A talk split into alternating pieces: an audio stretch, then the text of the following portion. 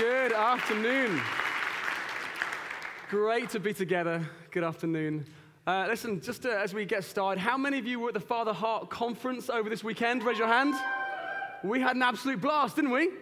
How many of you uh, who stayed in last night to watch the rugby? Uh, it might be too early to joke, but I'm thinking that God might have wanted you to be here instead. I don't know. it's painful, isn't it? Well, you know, I, I, right the way through my life, I've been a big sportsman, but always slightly more football than rugby, all right? Any, anyone, either football fans in the house? Not so many. And I was quite depressed in the first meeting as well. I kind of feel like we need to, you know, shake everyone up a little bit. It's a great sport, much though everyone uh, doesn't seem to be a fan like me. But you know, I was uh, right from an early age, I was really into my sport. And uh, uh, this is a picture of one of the football teams that I played for. Uh, so obsessed I was, I'm afraid, that uh, even when I was given a new football for uh, my birthday, I would, before I took it outside, I would tuck it under my quill and sleep with it for a little while, which I'm sure you'll find super sweet. But um, I know you're all wondering which one is me. Well, let's flick on to the next slide.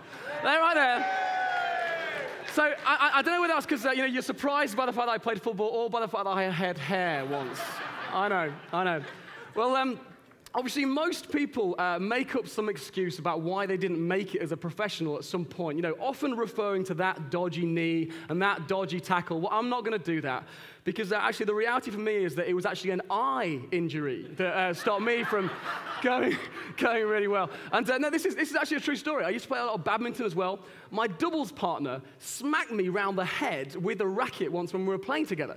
And uh, I was out cold and uh, taken into hospital. I was in for hospital about, about a week. And um, such was the trauma to my eye at the time, this left eye, that um, the doctor said to me, Look, Steve, you're going to have to have a whole year without doing any sport. And whatever you do, don't play football because if you jump and if you head the ball, there is a chance that your eye may detach from the rest of your head.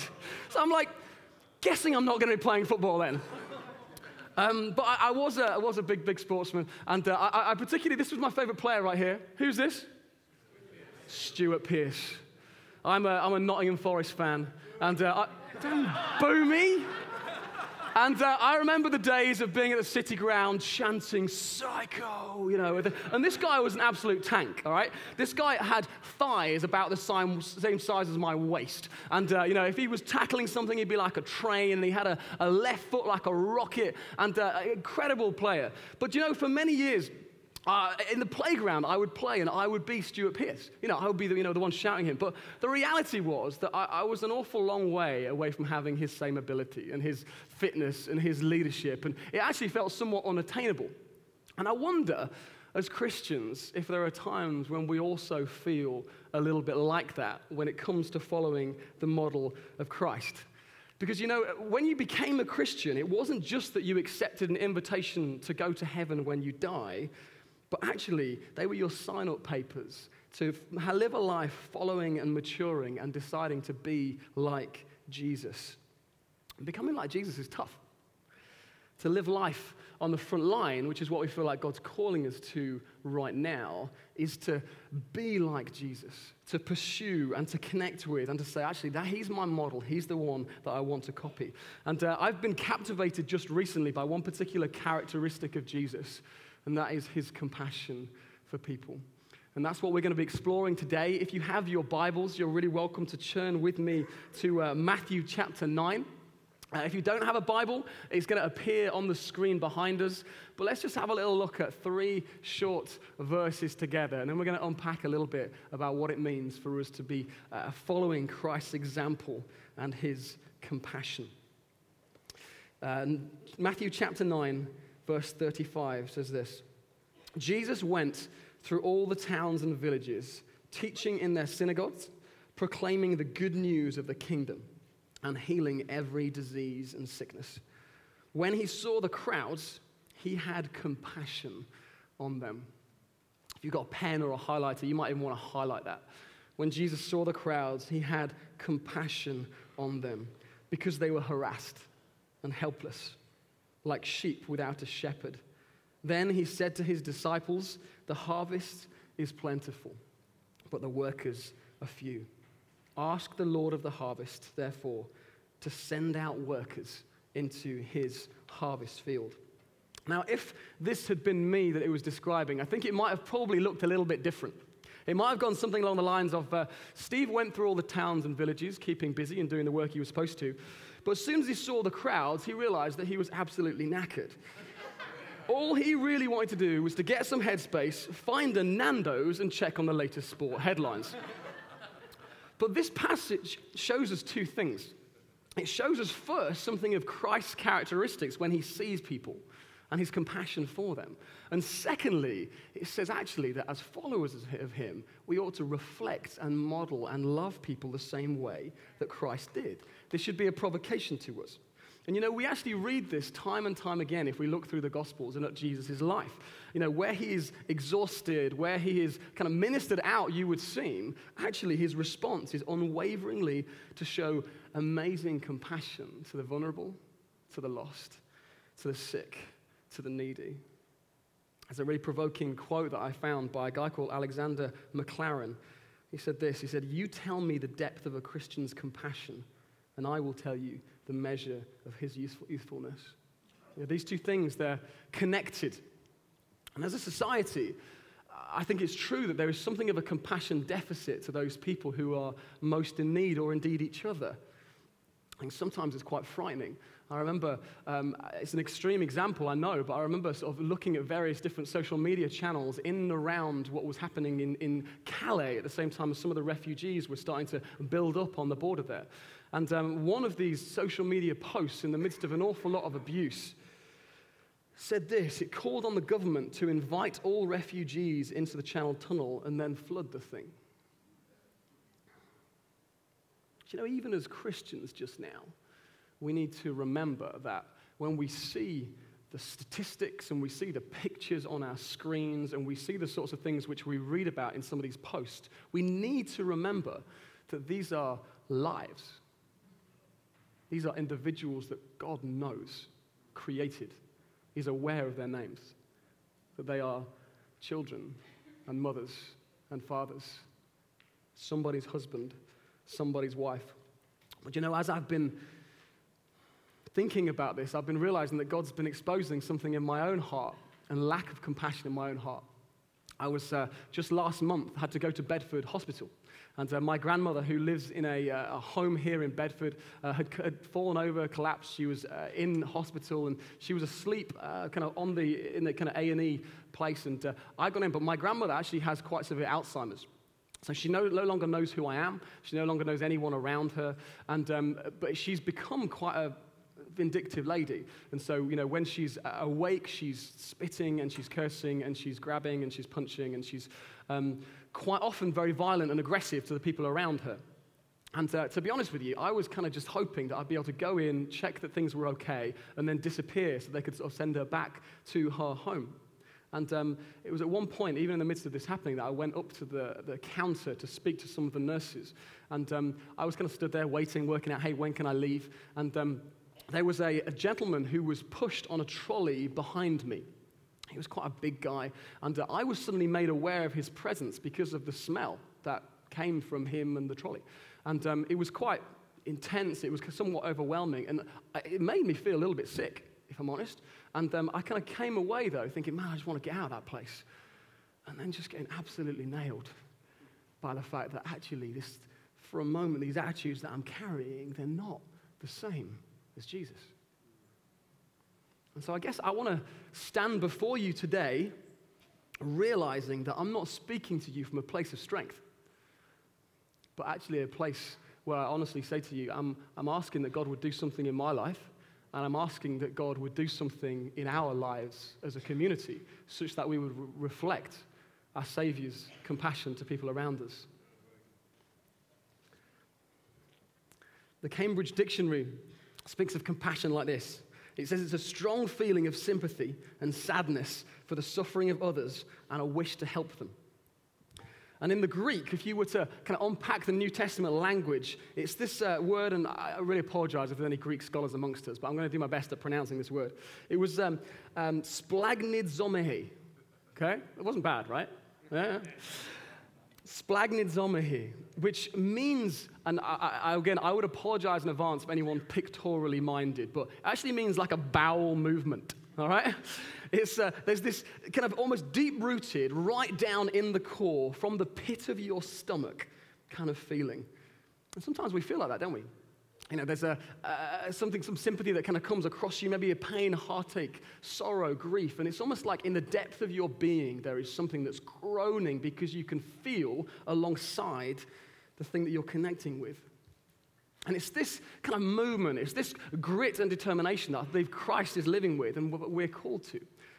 In Colossians 3, it says, Therefore, as God's chosen people, that's you and I, holy and dearly loved, clothe yourself with compassion, kindness, humility, gentleness, and patience. We need to put it on.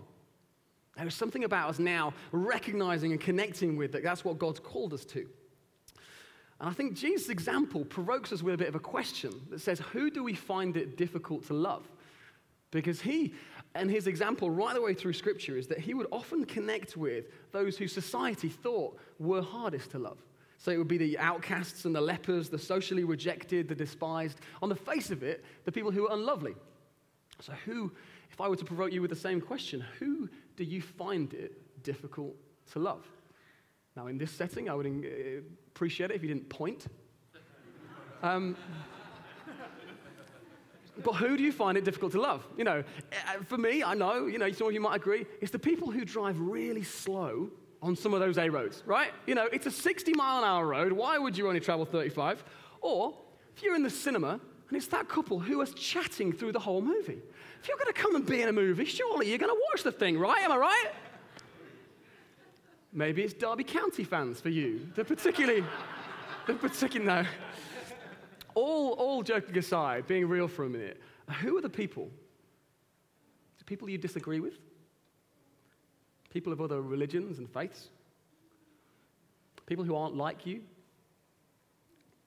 I've been wondering what it would look like if we started looking on other people through the lens of Christ's compassion. I think we could change the world.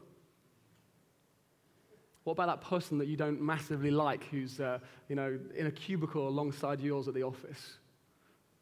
What about that person at the bus stop who you're kind of waiting to go off to school to, who you might just be able to say hello and smile and be polite to? What about your spouse? Seeing these people through the lens of compassion. And you know, compassion like this like Christ is showing, adds validity to our me- message, adds validity to the gospel. Let me share a story that I read about a guy called Doug Nichols from 1967. See, he was a missionary working into India but just after he went, before he was able to earn any of the language, he contracted tuberculosis and so was sent off to a hospital, committed there for several months. And he found this incredibly lonely, uh, difficult, confusing place, particularly because of the fact they didn't know the language. But he had this kind of desire to share Jesus with people. And the only way he could do that is through these tracts that he had, which were in Farsi. Now, one night, Doug woke up, 2 a.m., he's coughing his guts up, can't control himself, can't catch his breath, but it wakes himself up sufficiently to notice a, a small man who's over the other side of the room who was struggling to get out of bed. He was so weak that he couldn't stand up, and he began to whimper. And he tried again, but to no avail. Now, in the morning, Doug realized that this man had been trying to get up to use the bathroom. But the stench now in the ward was terrible, and the other patients were incredibly angry with the man who couldn't contain himself. Now, the nurse who was there went and cleaned up the mess and then slapped him around the face in disgust. The next night, again, Doug saw the old man trying to get out of bed. But this time, Doug got himself up and he carried the man to the toilet which was a hole the other side of the room. And then he brought him back to his bed. And as he did that, the old man kissed Doug on the cheek, and he promptly went to sleep. Now, early the next morning, Doug awoke to a steaming cup of tea next to his bedside, which another patient had made for him. The patient motioned that he wanted to have one of those gospel tracts. And the next two days, one after another, patient after patient said, could I have one of those gospel tracts as well? It's compassion that actually demonstrates something of God's kindness.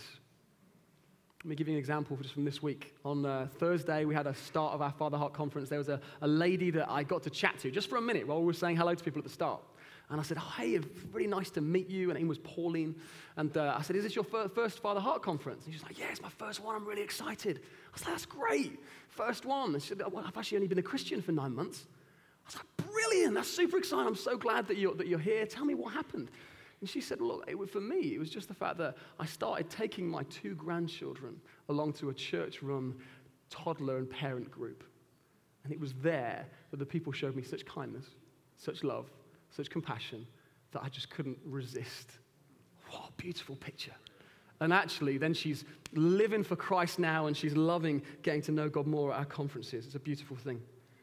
I heard it said like this People don't care how much you know until they know how much you care.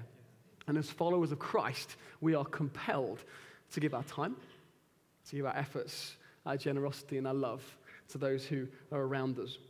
I actually I think it goes further than that as well, you know, because even when we're doing uh, training to say, right, let's get people out on the streets, how can we connect people well? One of the things that I'll often say to people at that point is don't go and approach someone until you feel a love and a compassion for them.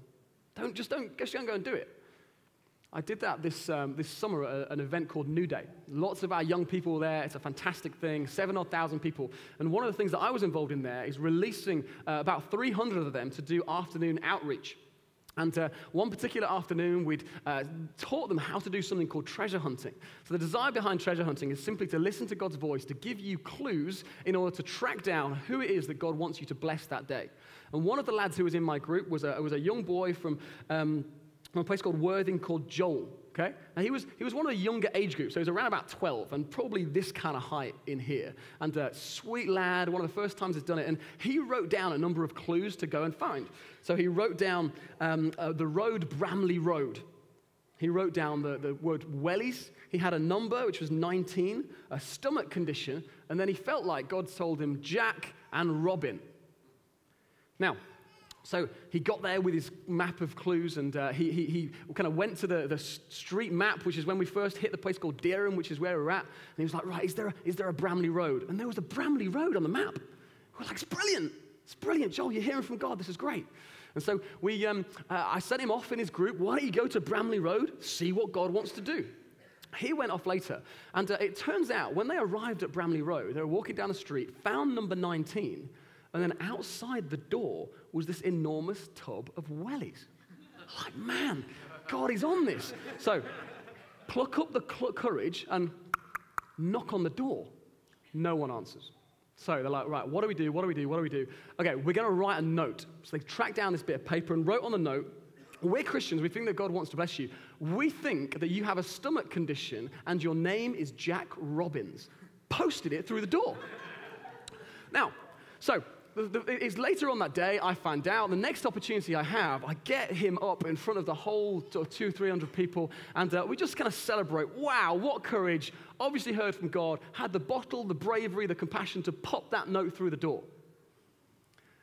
Two weeks ago, maybe three weeks ago, I got an email from the guy who oversaw the whole of the uh, kind of outreach. Part of which said, "Hey, remember that note that was pushed through the door?" Turns out it was right. Jack Robbins, Christian neighbor, got in touch to tell, tell us about his stomach condition. Isn't that insane? if, um, yeah. The first thing I think is that God's so kind, such that actually He didn't just open His door to some, some young people at the door, but actually He connected him with his Christian neighbor to do it, which I think is brilliant. Second thing is, if you were wondering, uh, Phil and I have been talking about him coming and speaking at our next prophetic forum. So, uh, you know, small though it might be, I'm thinking that would be a good idea. we need to have compassion for people. Um, Jesus has got compassion for the lost, okay? When he saw the crowds, it says he had compassion for them because they were harassed and helpless, like sheep without a shepherd. And we have a gospel of compassion. William Bramwell, put it like this how is it that the soul, being of such value, and God so great, eternity so near, and yet we are so little moved? You know, um, it's been known, my wife and I sit down to watch a slushy film from time to time. And I actually, I'm a, I'm a big fan of uh, Titanic, and uh, don't laugh, judge me. I think it was a great movie. Celine Dion's soundtrack just makes the whole thing come alive. And, you know, there's, this, there's these beautiful moments between our two heroes. And, oh, really moving. Right? And you know, I, we actually watched it maybe a year ago. And the first thing I did, as often I will, is I, I put a little message out on Twitter. Isn't Titanic a brilliant movie? And then suddenly it hit me. This happened.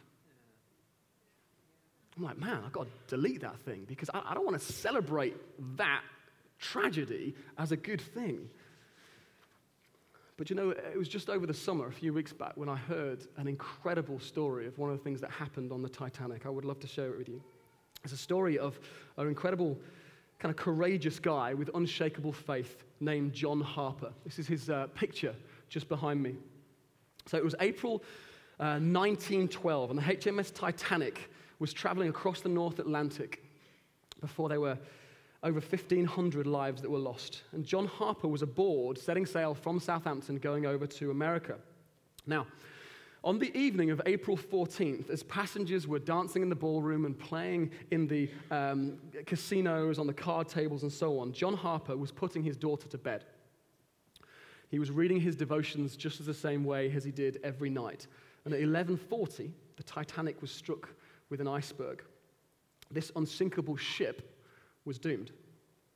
Either in disbelief or unaware at the time, passengers just continued what they were doing until people started to see the distress flares which the crew had started throwing up into the sky. And at that point, people realized the seriousness and chaos began to ensue.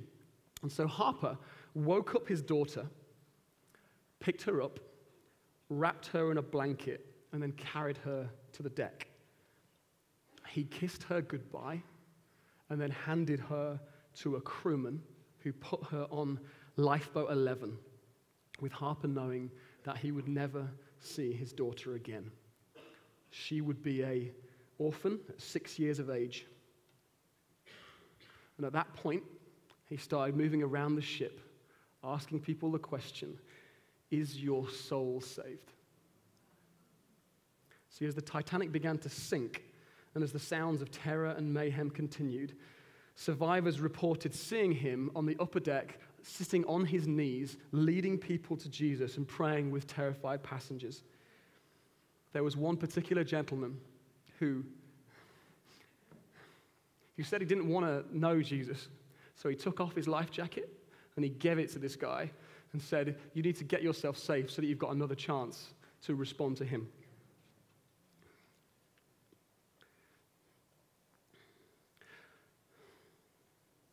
Another passenger reflected that he saw Harper calling out on the deck women and children and unsaved people onto the lifeboats. See, he understood that there is something more important than surviving a terrible disaster. He understood that there were those unprepared to face eternity. And at 2:40, the Titanic disappeared beneath the North Atlantic, leaving a thousand people, including John Harper, fighting for their lives in the water. He managed to find a floating piece of shipwreck to hold onto, and he quickly began to swim from person to person in the cold water, urging them to put their faith in Jesus Christ. And in that water, John Harper was moving around as best he could, asking that same question Are you saved? Those who weren't saved, he would quite quickly, as best as he could, explain the terminology and you know, share with them the gospel. And the reason that we know this happened is because of one particular survivor. You see, John Harper didn't survive that night, but the survivor did and said this I'm a survivor of the Titanic. I was one of only six people out of the 1,000 517 to be pulled from the icy waters that dreadful night. Like hundreds around me, I found myself struggling in the cold, dark waters of the North Atlantic. The wail of the perishing was ringing in my ears when there floated by me a man who called to me, Is your soul saved? Then I heard him call out to others as he and everyone around me sank beneath the waters. There, alone in the night, with two miles of water under me, I cried to Christ to save me. I am John Harper's last convert. What faith. What urgency. What compassion. You know, it's, it's this kind of compassion that shapes nations.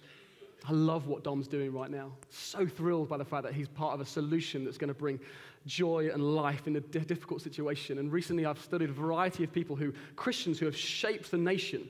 You know, William Booth with the Salvation Army, George Muller and the orphanages, Hudson Taylor and what he did in China. One of the things, the common denominators about all these guys is their compassion. They're gripped by something that says, I want to do something about this for the sake of Christ. And I'm so blessed by the fact that in this church, we have the King's Arms Project, and now so many missional communities that are starting to reach out into broken lives and communities. But I don't think we're done. I believe that there's dreams and visions and a compassion that's going to start gripping some of our lives that's going to shape what this town looks like. But it's going to need all of us to play our part. You know, this compassion, though, isn't just for people out there that you're unconnected with. It's sometimes people who are much closer to us. I would love to pose us some questions as we bring things slowly to a close now. The first one is this if you don't naturally have compassion, we can pray for it. That's what I'm going to do. I'm going to say, God, would you, would you change my heart? Shape my heart. Do it in us here. I believe it's a prayer that God's going to answer, that He would love to answer. If we do naturally have a sense of compassion, hey, let's ask for more. Let's ask that He would grow it we need to recognize that our compassion is directly connected with our urgency and evangelism and our desire to see other people come to the saving knowledge of Jesus. Is there suffering around you that you can alleviate? Are there sick people or spiritually needy people who we can be a people of compassion toward? Now, I'm going to just ask the stewards, please, if you could just start distributing some of the communion pots that we have. I know Dave's just coming in now, and then they can start. But just hold on to these things real quietly for a minute. But just as they get distributed, we're going to finish in a few minutes by taking communion together in a little bit of a different way. But you know, it's 1 John 4 19 that gives us the reason. How can we do this? How can we show compassion to people? It says we love because he first loved us. That's where it starts. It's where our compassion for people must begin. We can feel a sense of that, our heart, and feel a sense of desire and passion for people when we know, actually, when I was lost, dirty, filthy, far from Him, He was the one who saved me. God gave His Son, Jesus gave His life. I don't know whether you're in this room right now and you're wondering, does God really love me? How do I know? You can know because of the fact that He died for you. You can know Jesus loves you. Someone who doesn't love you is not going to die on your behalf. Someone once said to me something just recently, asked me to do something, and I have a beautiful two year old son. His name is James, and I'm so proud to be his dad. And he just fills me with joy. I love hanging out with him. Someone said to me, Take your son in your arms, hold him, and then read over John 3:16. For God so loved the world that he gave his one and only Son, that whoever believes in him shall not perish, but have eternal life. To read it and ask yourself the same question. For people who despised him, people who rejected him, God did that. And you know, God doesn't love a future version of you. It doesn't just that he's, you know, I'm going to love him when he starts coming to church five or six weeks on the bounce, right? He does, I, I'm, I'm not going to love him when he's read the whole of the Bible through in a year. He loves you now. He's for you now. The way that we're going to do this, the way that we're going to remember this this day, is by taking communion. Maybe Will, if you could come back up for us. Now, I know what you're thinking. Right now, you're probably holding our communion pot and you're thinking, is this how EasyJet would do communion? I get that. I get that. It's not how we normally do communion here. I recognize. But you know, I, I intentionally wanted to do something a little bit different, where we would be able to stop and to pause and reflect. And that's what we're going to do. Now, a couple of little caveats, okay? First of all, I need to apologize because these are not gluten free, all right? So the little bit of bread that's, that's in there, uh, forgive me if, if, you, uh, if you need to, something to be gluten free. Um, and I also just wanted to say, practically, if you put this in your pocket right now, don't send me the bill for any white trousers that are stained, all right? so it would be really helpful after we've finished just now if you would use the bins that we've provided at the back to take that little cup and pop it into the bin. Is that okay? There might be one other group of people here I just want to make reference to before we do this. And that's people who aren't yet Christians. I believe God knows you, and I believe He brought you here today to be able to hear of a Savior who went to a cross on your behalf.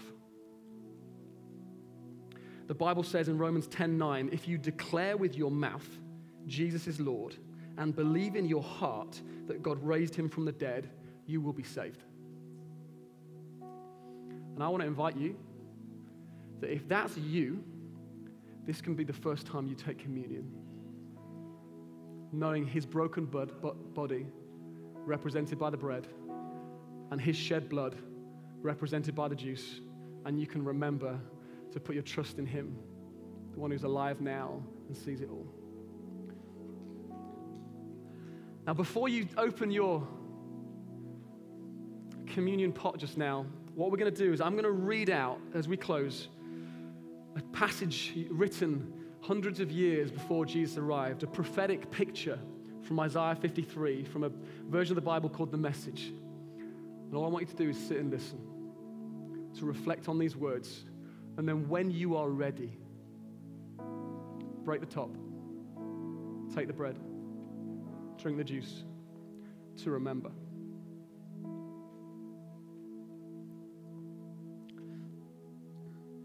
Who believes what we've heard and seen? Who would have thought God's saving power would look like this? The servant grew up before God, a scrawny seedling, a scrubby plant in parched field. There was nothing attractive about him, nothing to cause us to take a second look. He was looked down on and passed over, a man who suffered who knew pain firsthand. One look at him and people turned away. We looked down on him, thought he was scum. But the fact is, it was our pains he carried, our disfigurements, all the wrong things for us. We thought he brought it on himself, that God was punishing him for his own failures. But it was our sin that did that to him, that ripped and tore and crushed him. Our sins.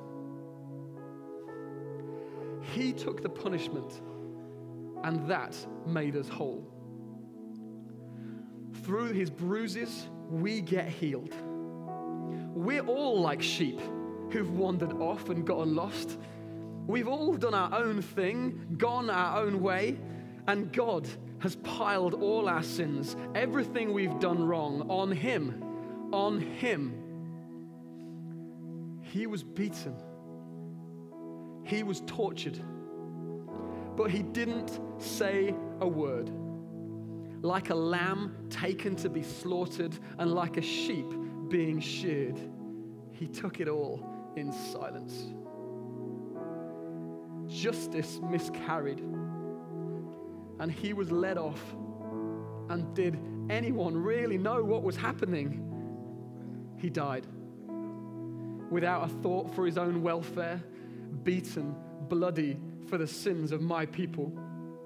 They buried him with the wicked, threw him in a grave with a rich man. And even though he'd never hurt a soul or said one word that wasn't true, still, it's what God had in mind all along to crush him with pain. The plan was that he gave himself as an offering for sin so that he'd see life come from it. Life, life, and more life. And God's plan will deeply prosper through him. out of that terrible travail of soul, he'll see that it's worth it and he will be glad he did it. Though, through what he experienced, my righteous one, my servant, will make many righteous ones as he himself carries the burden of their sins. Therefore, I'll reward him extravagantly, the best of everything, the highest honor, because he looked death in the face and he did not flinch. Because he embraced the company of the lowest, he took on his own shoulders the sin of many. He took up the cause for all of us.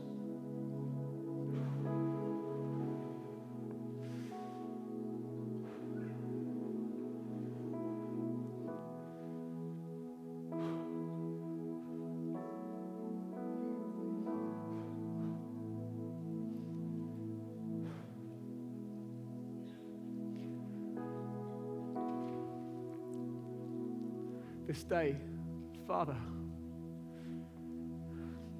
we remember. We remember all you did. Your broken body, your shed blood.